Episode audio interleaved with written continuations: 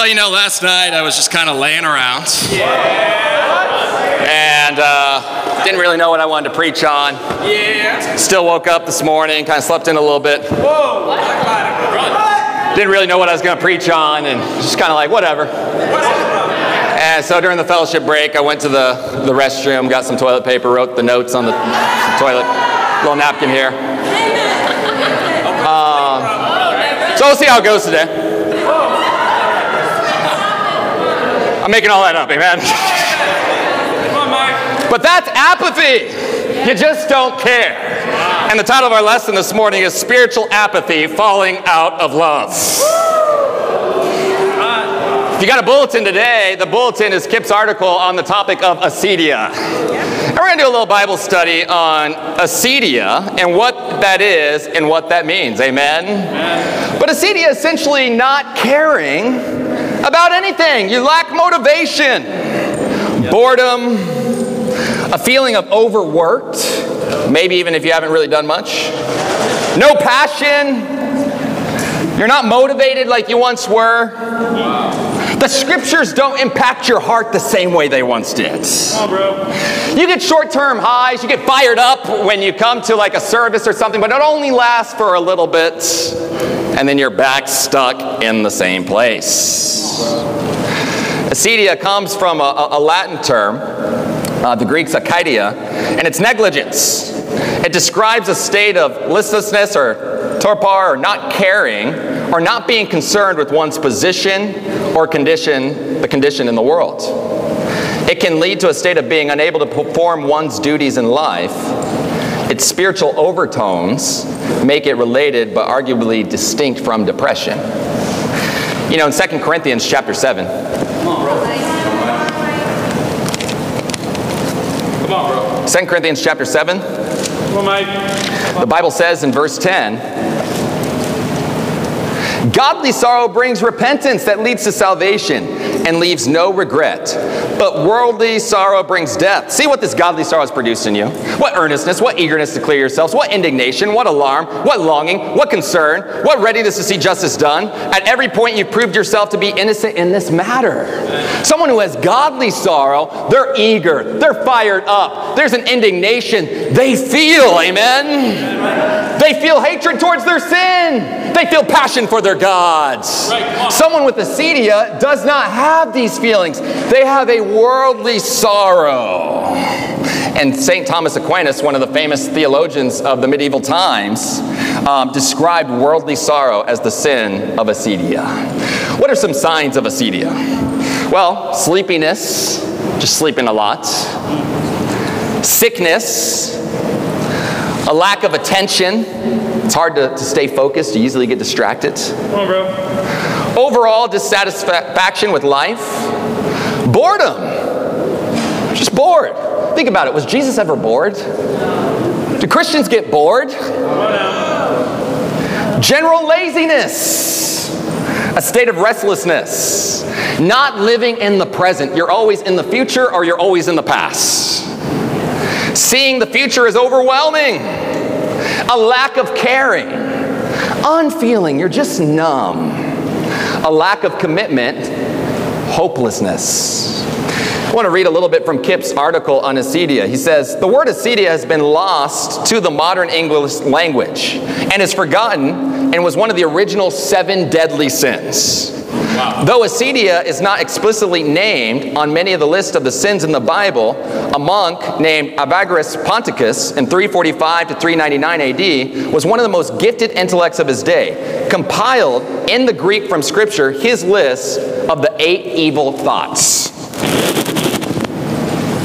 In this order, Ponticus included gluttony, fornication, avarice, extreme greed, hubris, and, and uh, what avarice is is extreme greed.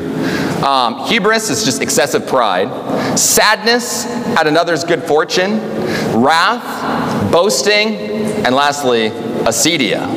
Acedia is listed last because Ponticus considered it the most troublesome of all.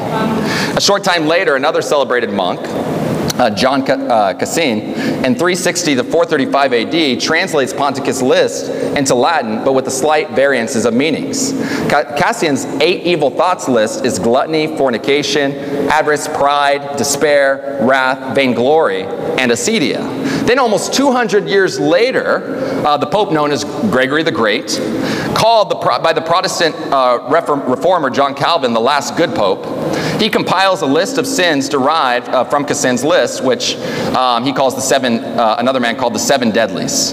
In everyday terms, he combines pride and vainglory as well as despair and acedia, and then adds envy.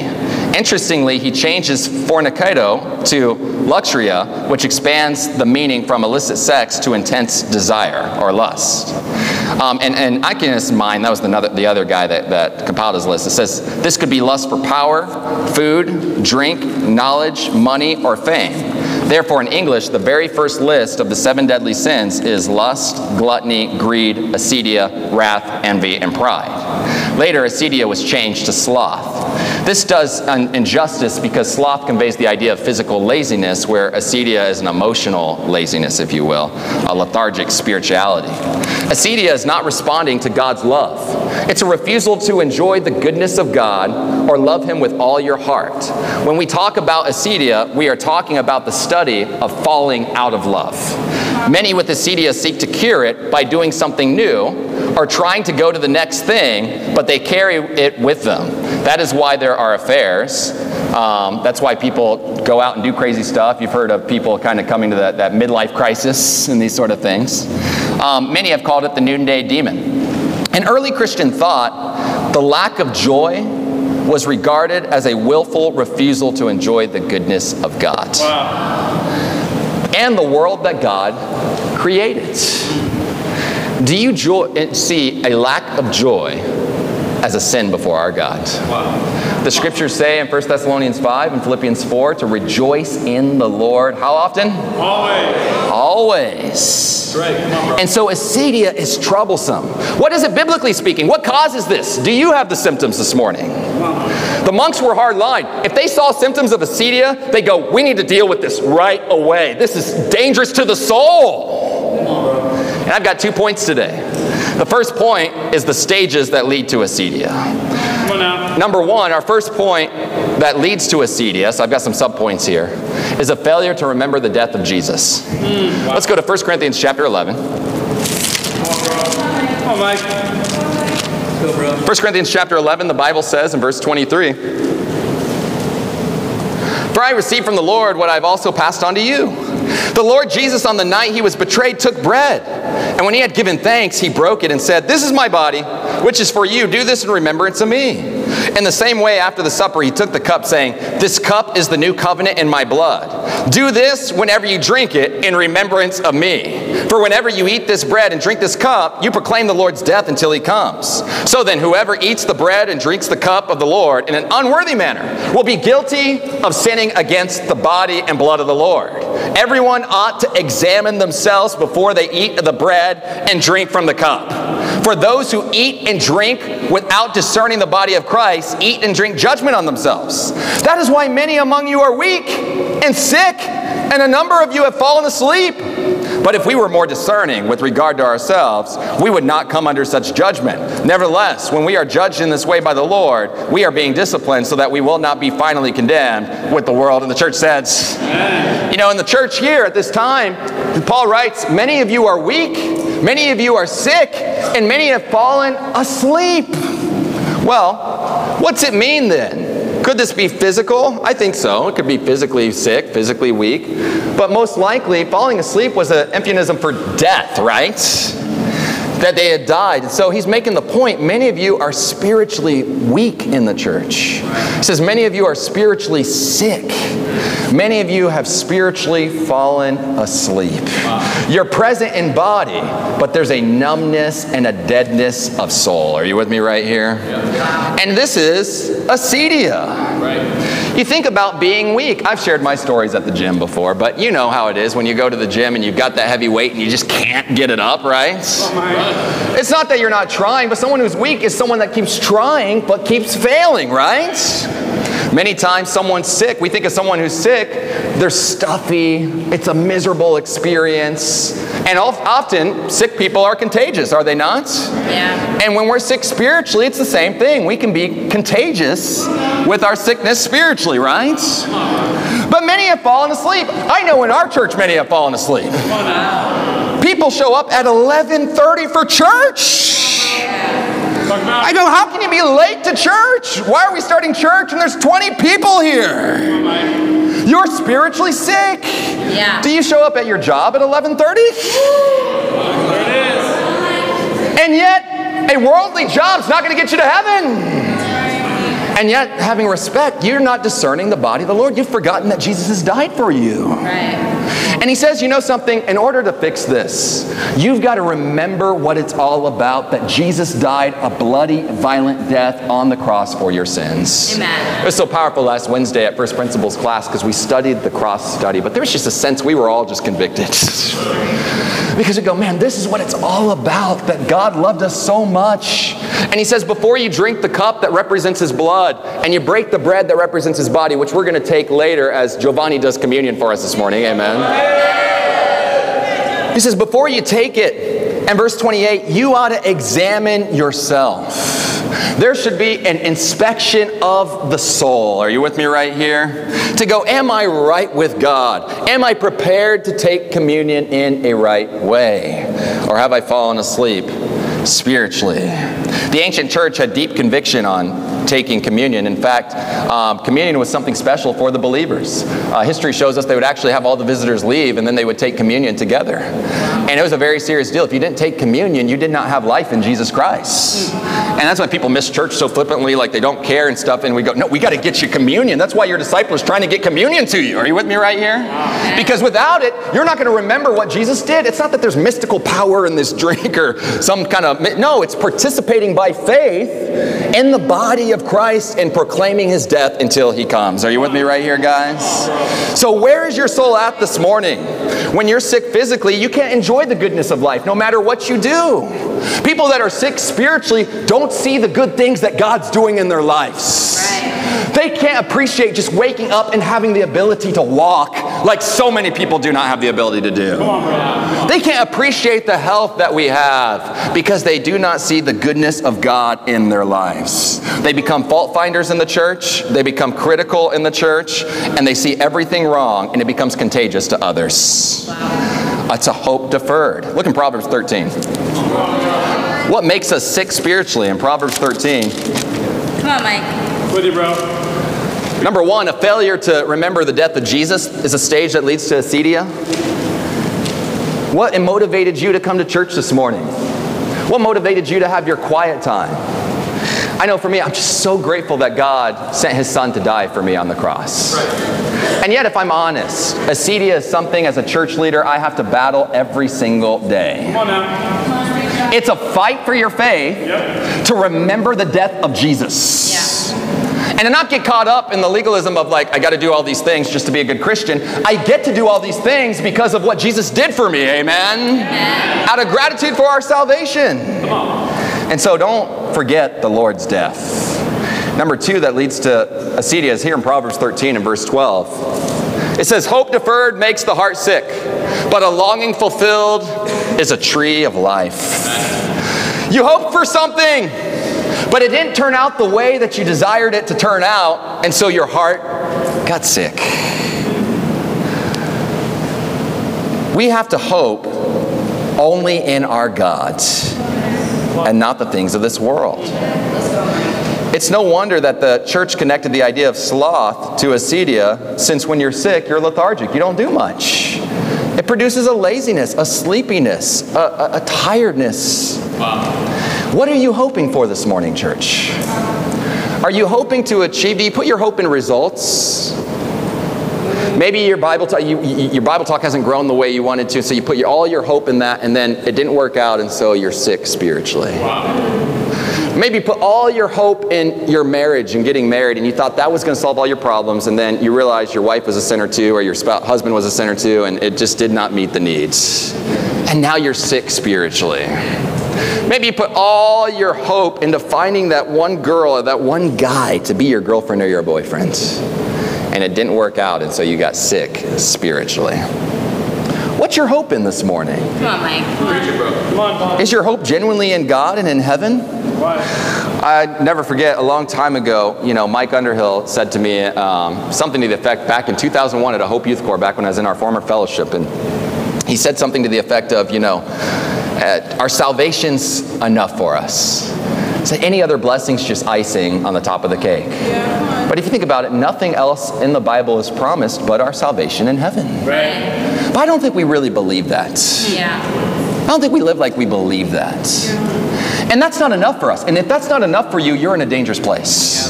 Think about it. We described the glory of heaven last week, did we not? Yeah. If that's not enough of an award for you and you want more from God, you feel entitled to more, you're going to have a sickness of soul and you're going to be very depressed and have acedia. Yeah. A hope deferred makes the heart sick. You know, I'll never forget um, when I first went into the ministry, I, I put my hope so much in relationships. Um, I mean, I just looked for, there were two things I wanted in this world love, the perfect girl, and number two, the ministry. I put so much of my hope in those things when I was in college. I just, I just can't wait till I'm paid by the church and I get to preach the gospel full time.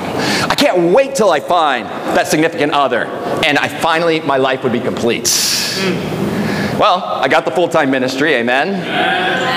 And yet, my hope was so much in the result. I mean, I worked hard. We had one of the fastest growing ministries at the time when I was in Phoenix. And yet, my hope was in those results. And so it seemed good, but I remember coming home at night and just feeling empty still and depressed. And that's when I got into a lot of pornography, a lot of different sins, and I eventually got taken out of the ministry for my sin. Wow. I put so much of my hope in this thing. And then I won't even talk about all the dating relationships. I dated seven times in the church. Seven different people. Because I just put my hope in finding the perfect person. Not to mention, really, I dated like nine times or something because I dated Chanel a couple times. Kind of rode the waves with me there. I was just learning to, to how do I put my hope in God? Come on. Come on, Mike.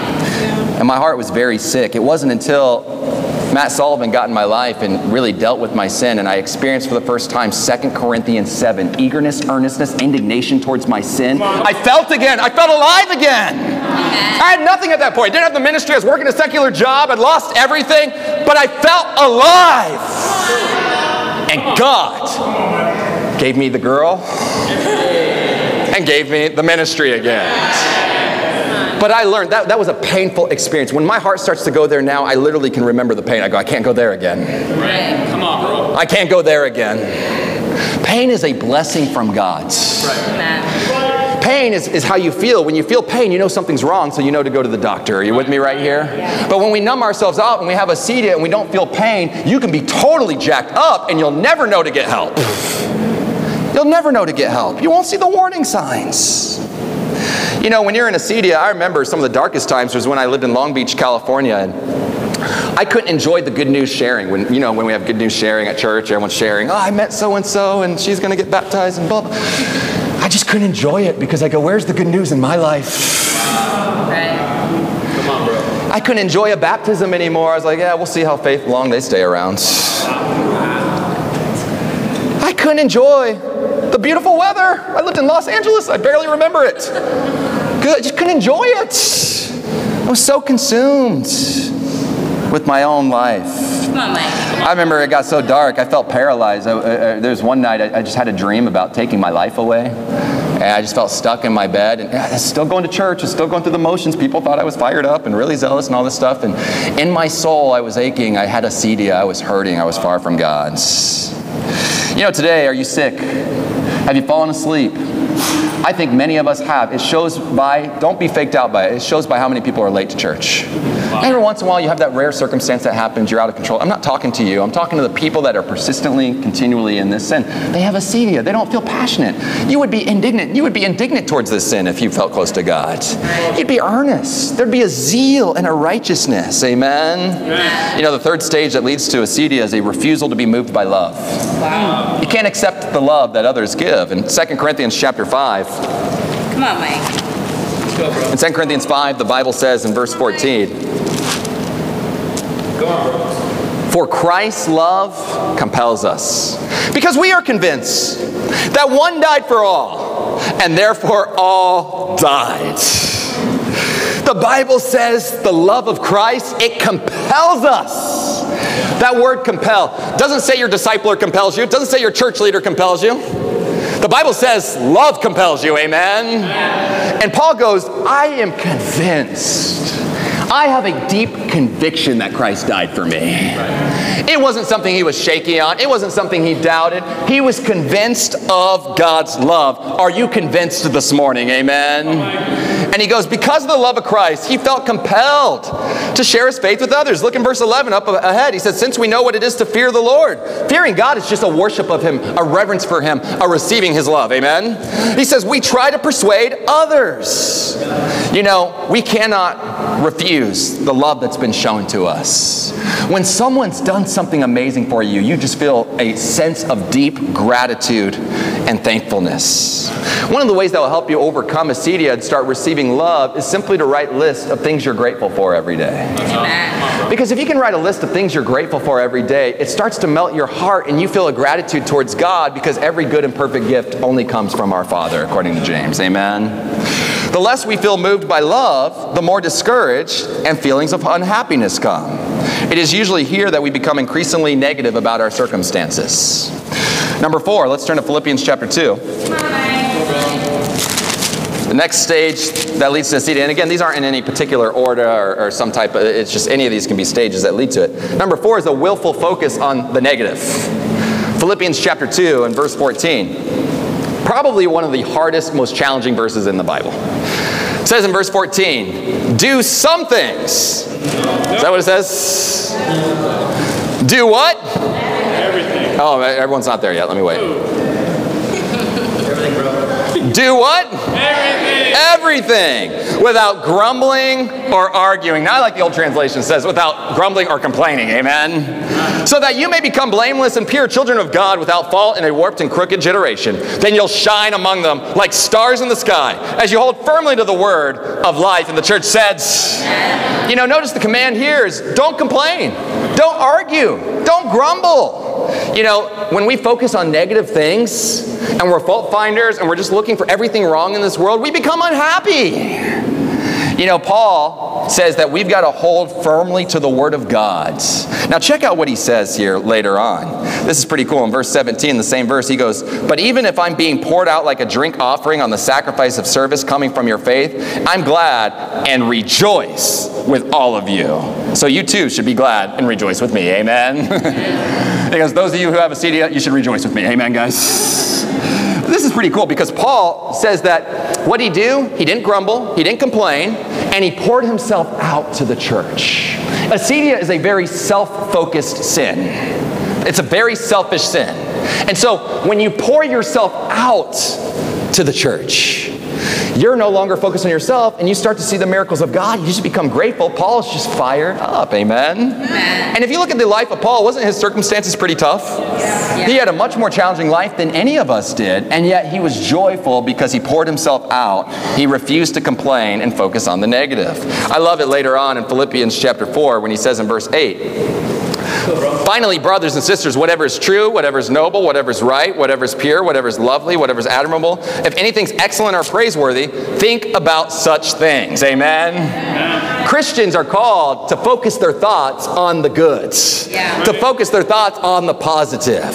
We don't see problems, we see opportunities. Amen. We don't see issues, we see opportunities for God to move. Amen. We see our great God in everything we do, and it excites us and it builds our faith. And that's the call of the scriptures. You know, maybe you need to take the, a fast this week and you need to fast from negative thinking. Amen. Maybe you need to train your brain to not think on all the problems, but you go, I'm only going to focus on the positive this week.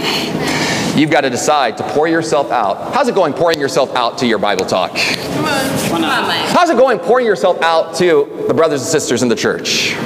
Do you have seven great relationships in the church? Seven's a number of, of, of perfection. Do you have seven great relationships in the church? People that are your best friends that you can go to about anything.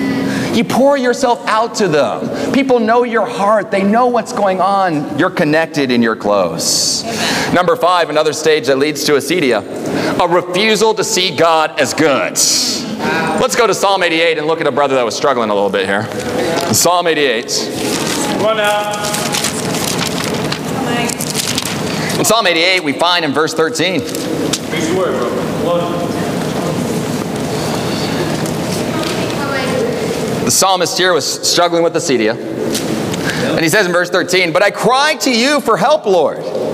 In the morning my prayer comes before you. Why, Lord, do you reject me and hide your face from me? You ever been there? You're still having your quiet times, but you feel empty? Verse 15, he says, From my youth I've suffered and been close to death. I have borne your tears and I'm in despair. Your wrath has swept over me. Your tears have destroyed me. All day long they surround me like flo- a flood. They have completely engulfed me. You have taken from me friend and neighbor. Darkness is my closest friend. There's a strange comfort that many people get from acedia, depression, and darkness. Wow. It actually can become like a friend and a companion to you. I'm serious. There are some people that don't want to not be depressed. Yeah. They enjoy the comfort and the pity that comes from others when you're in it. I'm not talking about clinical issues and things that are brain disorder. I'm just talking about acedia here. Are you with me right here? Right. But there are people that, that get a sense of comfort from this darkness. And sadly, acedia, in effect, pushes people that are close to us away from us. Because what it does is it isolates yourself. And because you're so self focused, all you can think about is yourself. And so the conversations with those around you always become about what you're going through and your challenges. And, and the honest truth is, although we all try to be good Christians, no one really wants to be around someone that's self focused. And so acedia, by an effect, pushes people further and further and further away to the point where you're like this guy, you go, darkness is my closest friends. The less we feel loved, the more intense our feelings of darkness become, and we even begin to distrust those that are close to us. Um, if this point keeps going, even the things we looked for for hope, such as the Bible and praying, seems pointless. We actually, at some point, give up on them because there's no power in the scriptures anymore because of the idolatry of self, right? Wow. So we believe God has given up on us. We go, Why don't you hear me anymore? Why aren't you concerned for me? And it's tough. People who refuse love are in sin. They're not grateful. You ever, maybe you ever met someone, like maybe there's the spouse that, for example, that, that no matter how much you tell them you love them, no matter how beautiful you tell them they are, they just go, whatever, no, I'm not, I'm ugly. A child that no matter how much blessings you pour out on him, you just can't accept him. Sometimes we're like that with God. Right. And we got to consider do we accept love from others? Do we accept encouragement? Do we go, thank you, that means a lot? Or do we go, whatever? Or do we, does it make us feel awkward or weird? If it does, then we probably have acedia. We're refusing the love that God wants to extend to us, and we need to embrace it and change. Amen? Mike. Sixthly, bitterness towards man and God. Amen? Look in Hebrews chapter 12. Come on, Mike. The stages of acedia. Maybe before you came here, you go, I ain't never even heard of acedia.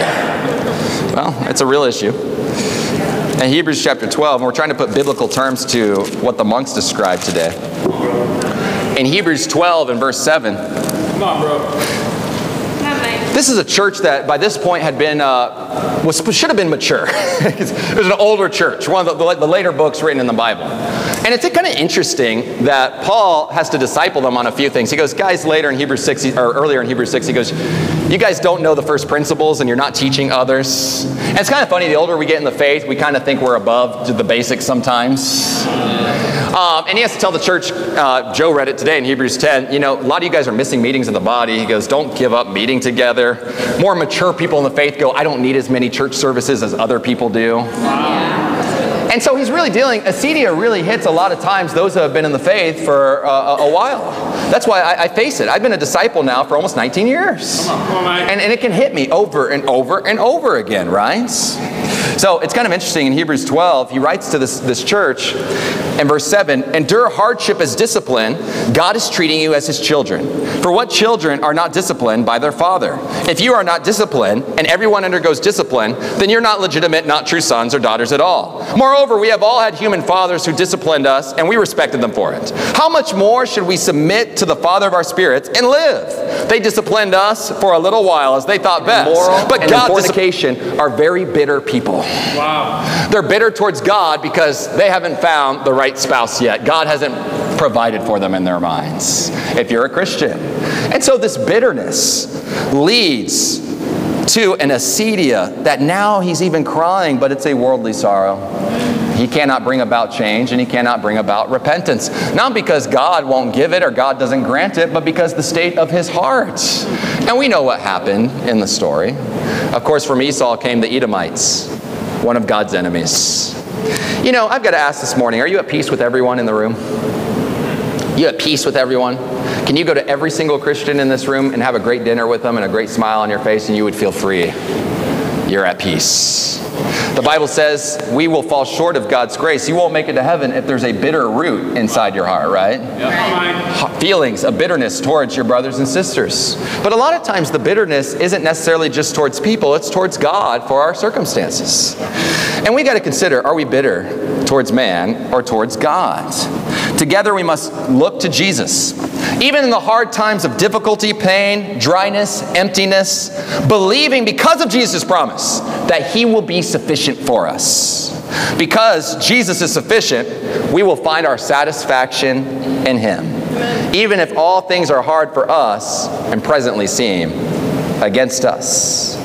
Um, and these were some thoughts that, that, that I found online that I thought were, were, were hit me um, uh, years ago.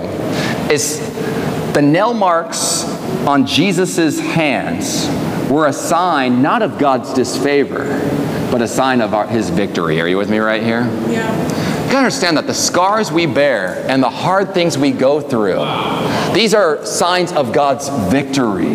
His testimony that He's working inside of you. A lot of you guys right now are just working on your testimonies. Right. They're going to be powerful stories that are lights for others to help them overcome different things and challenges that they faced. Amen? But we need to, in the times of emptiness, the times of dryness, believe, no matter what our feelings are telling us, that Jesus is still going to be sufficient for us. Having to face something hard is not a sign of God's disfavor. And this was something I really struggled with, uh, and I, and I can still struggle with at times.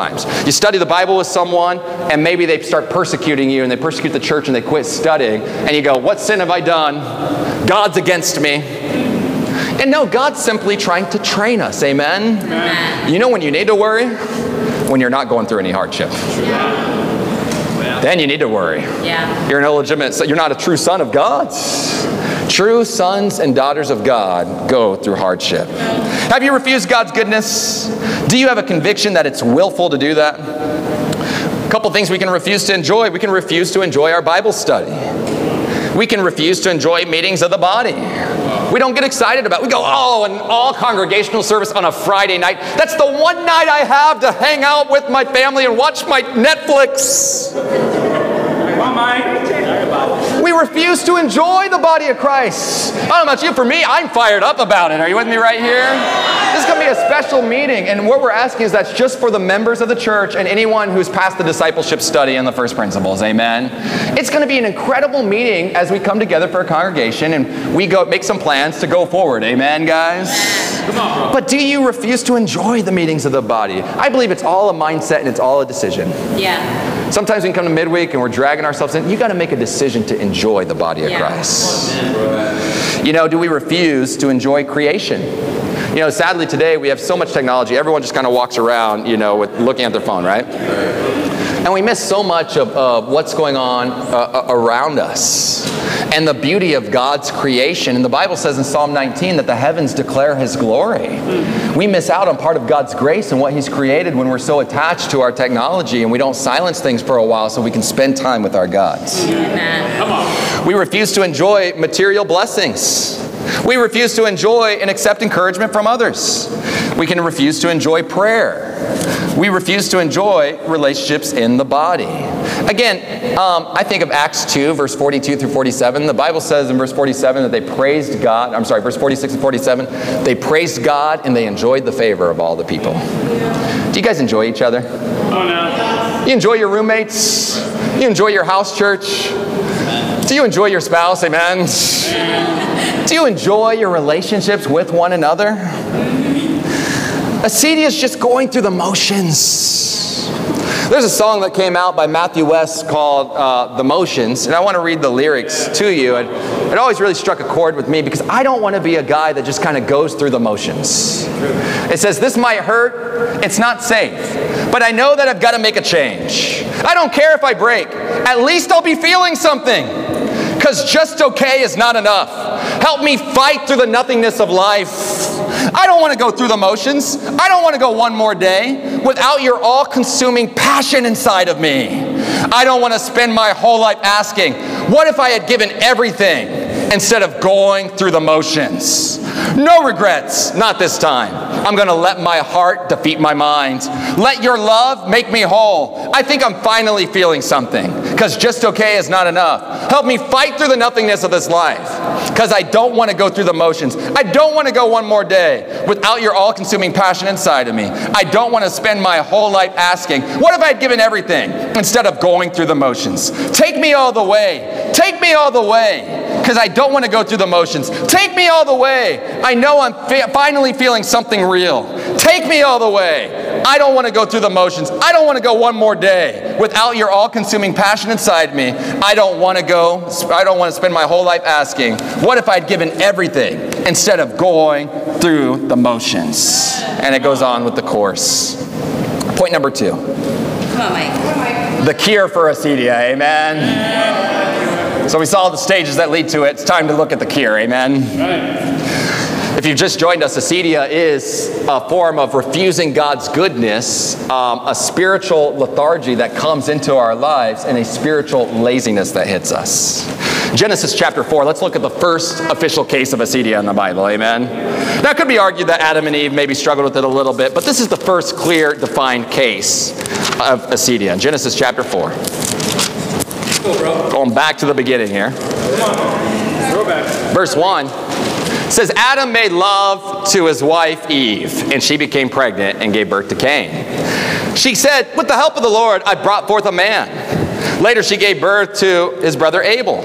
Now, Abel kept the flocks, and Cain worked the soil. In the course of time, Cain brought some of the fruits of the soil as an offering to the Lord. And Abel also brought an offering, fat portions from some of the firstborn of his flock. The Lord looked with favor on Abel and his offering, but on Cain and his offering he did not look with favor. So Cain was very angry, and his face was downcast. Then the Lord said to Cain, Why are you angry? Why is your face downcast? If you do what is right, will you not be accepted? But if you do not do what is right, sin is crouching at your door. It desires to have you, but you must rule over it. Now Cain said to his brother Abel, Let's go out to the field. While they were in the field, Cain attacked his brother Abel and killed him. This is the first case of acedia in the Bible. And the Holy Spirit makes a point to show us something about Cain. The Bible says he was very angry in verse 6 and that his face was downcast. I remember years ago when I was living in Long Beach and I was going through a lot of the stuff I, I shared with you earlier.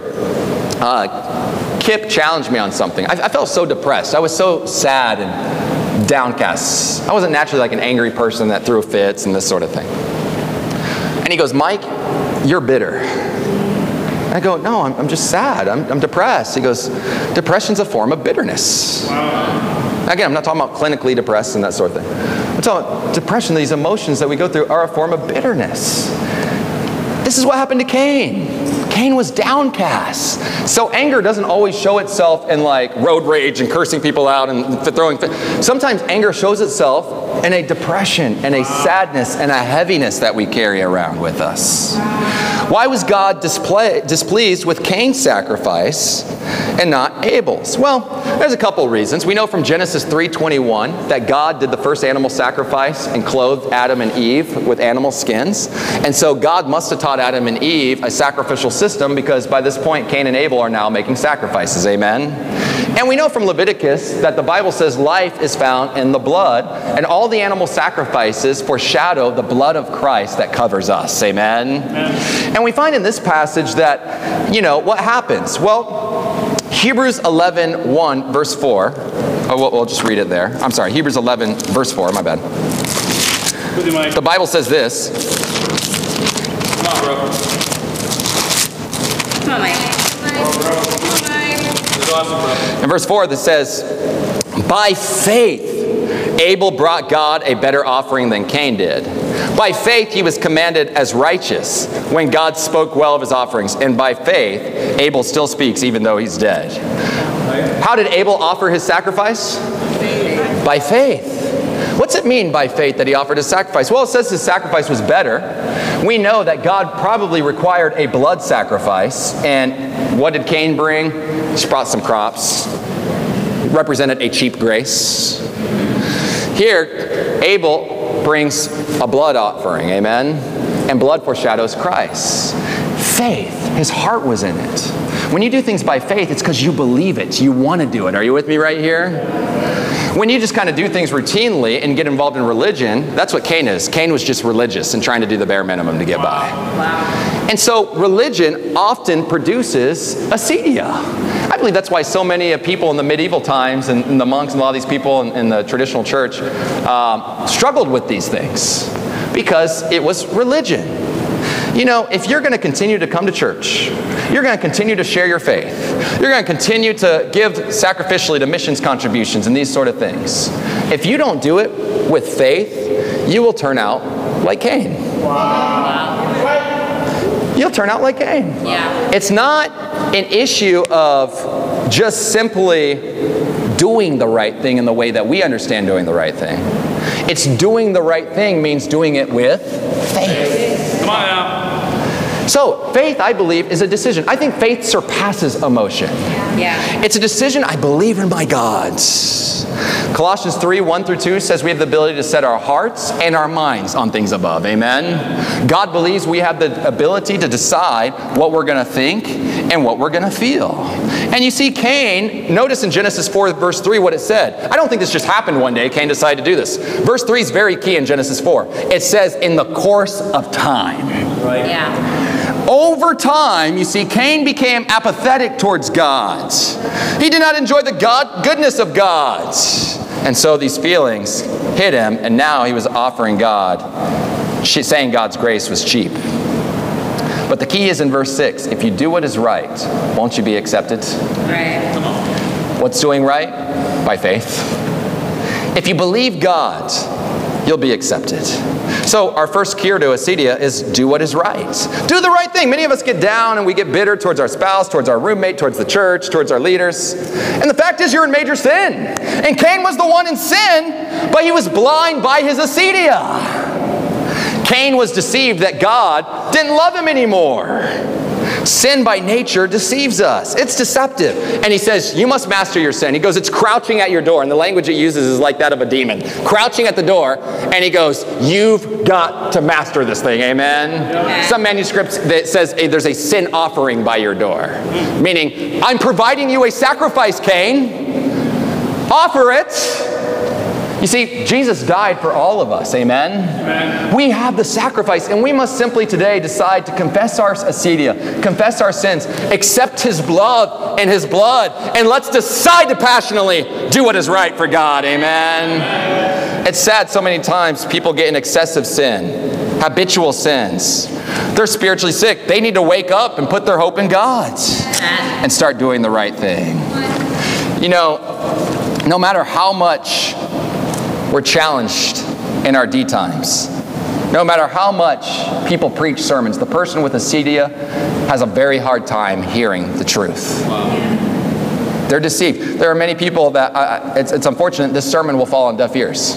Wow. They're too numb, Right. too critical. The, the- the- you know, the critical thinker just, just goes all over the place. They can't hear what the Holy Spirit's trying to convict them on. Since we've decided to follow God, we've got to do it God's way Yeah. with faith. Last two things. Number two, I believe the cure to acedia is you need to engage in the present. Come on. Look in Luke chapter 10. Come on now. Come on, Mike. Come on, bro. With you, Mike. Luke chapter 10. Go, bro. Dwelling on the past will not help you spiritually. Um, there's nothing you can do about it. Yeah. Why dwell on it? Right. Dwelling on the future will not help you because it'll just remind you of all that you don't have yet. I'm not saying it's it's not bad to have dreams and goals, but doesn't James say, "Do not boast about tomorrow, for you do not know what a day will bring forth"? Amen. Right. But engaging in the present. Look in Luke chapter 10 and verse 38.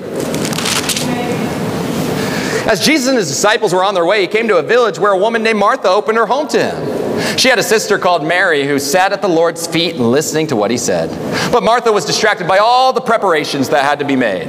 She came to him and asked, Lord, don't you care that my sister has left me to do the work by myself? Tell her to help me. Martha, Martha, the Lord answered. You are worried and upset about many things, but few things are needed, or indeed only one. Mary has chosen what is better, and it will not be taken away from her. Preparations, they needed to be done, did they not? Yeah. But you know the thing that's amazing about Mary's heart here? She chose to engage in the moment. She goes, This is a priceless moment. Wow. Jesus is here present with us. I've got to sit at his feet and I've got to listen. I've got to be totally engaged. I got to ask, are you engaged, mind, body, soul, and spirit in church this morning? Every song you sing, you thinking and meditating about the lyrics, you are engaged. One of the challenges that I can have a lot of times is there's been times I've been talking to people in the fellowship and I'm so distracted by what I need to get done, I'm literally not even hearing anything they're saying. Yeah. And I'm just like, amen, bro, that sounds great, I love you. I've been there, or I'm at church, I'm singing, I'm just thinking about where's so and so, and why are they not here, and where's the, you know, and, and, and that's a sin. Right. And does that help me spiritually? Does that help me feel better? Does that please God? But when you engage in a conversation with someone, when you engage in the moment, you're living the way God intended you to live. And you gotta understand, our society, Satan is tricky. Satan's done everything you can to try to get you not to engage in the moments. Everything, all technology, everything that's been made is to help get us away from engaging in what's important. Amen? So doing the right thing is not enough. You must engage in the right things. You have to engage your heart, engage your minds. Do you recognize timing? Are you aware of your surroundings? Or are you distracted? This is part of defeating the selfish part that fuels acedia. Well, finally, the final cure to acedia is we need to walk after the Spirit. Amen? Amen. Let's go to Mark 14. Let's go, Mike. With you, bro. And Mark 14, Go, Mike. Come on, bro. and verse 32. They went to a place called Gethsemane, and Jesus said to his disciples, Sit here while I pray. He took Peter, James, and John along with him, and he began to be deeply distressed and troubled. My soul's overwhelmed with sorrow to the point of death, he said to them. Stay here and keep watch. Going a little farther, he fell with his face to the ground and prayed, or fell to the ground and prayed, that if possible, the hour might pass from him. Abba, Father, he said, everything is possible for you. Take this cup from me, yet not what I will, but what you will. Then he returned to his disciples and found them sleeping. Simon, he said to Peter, Are you asleep? Couldn't you keep watch for one hour? Watch and pray so that you will not fall into temptation. The spirit is willing, but the flesh is weak. Once more he went away and prayed the same thing. When he came back, he again found them sleeping because their eyes were heavy. They did not know what to say to him. Returning the third time, he said to them, Are you still sleeping and resting? Enough! The hour has come. Look, the Son of Man is delivered into the hands of sinners. Rise, let us go. Here comes my betrayer. And this time is getting very dark. Jesus knows he's about to go to the cross, and his disciples are sad. They're facing acedia. They are not engaged in the moment. Jesus says the Spirit's willing, you need to pray. How many times has your discipler told you you need to pray and you refuse to do it? Come on now. And he goes, I'm going to sleep. I'm just going to check out. That's what the disciples do. And it's kind of interesting. Then Jesus comes after he tells them to pray. He comes back and he goes, and he finds them sleeping again. I love it. The Bible just says the disciples said nothing. They're like, oh no, we're caught in trouble. And Jesus goes, enough. Jesus refused to go to the cross without being engaged in the moment. He refused to go die for the world's sins, going through the motions.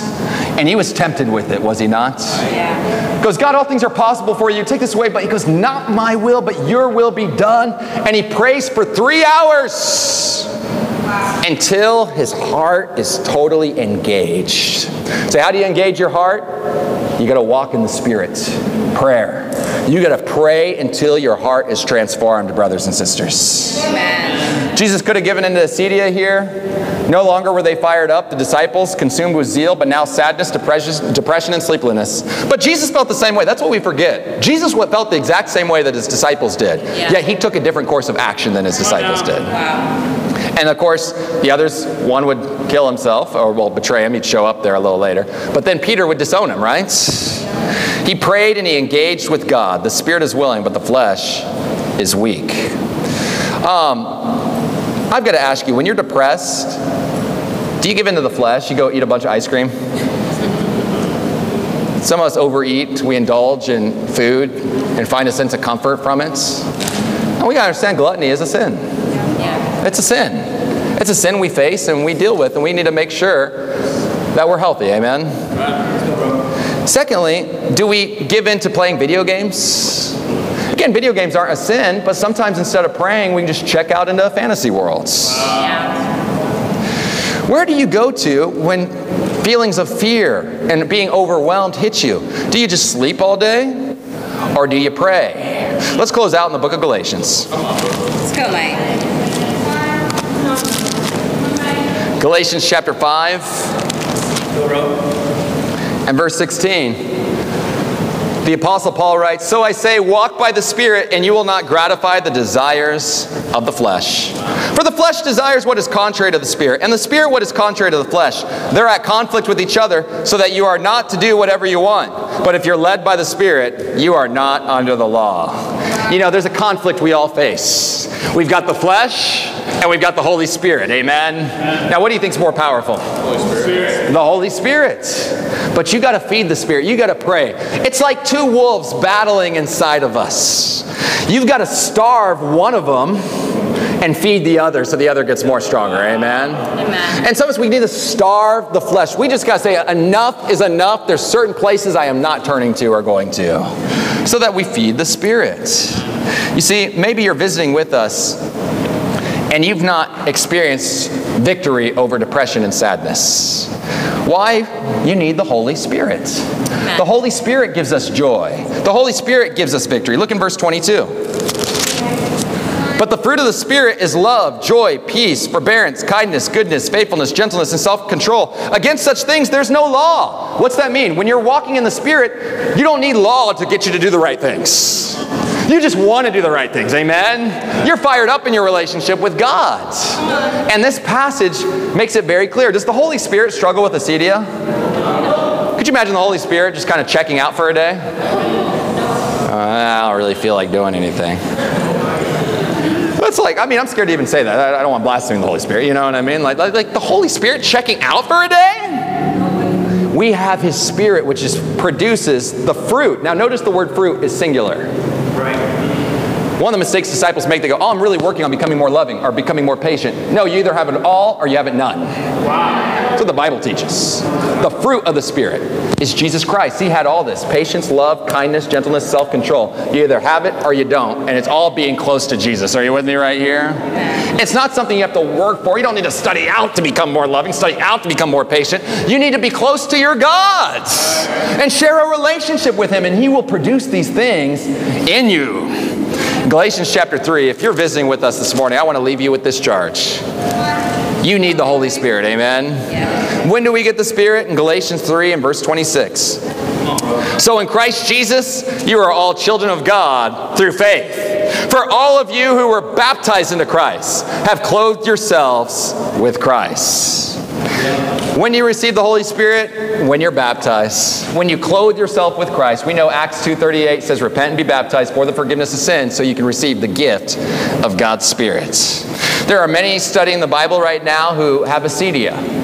They're unwilling to really feel the conviction that Jesus died for their sins. And so they're dragging their feet and making a decision for Christ. I want to inspire you today to make a decision to repent and engage your heart in the Bible studies.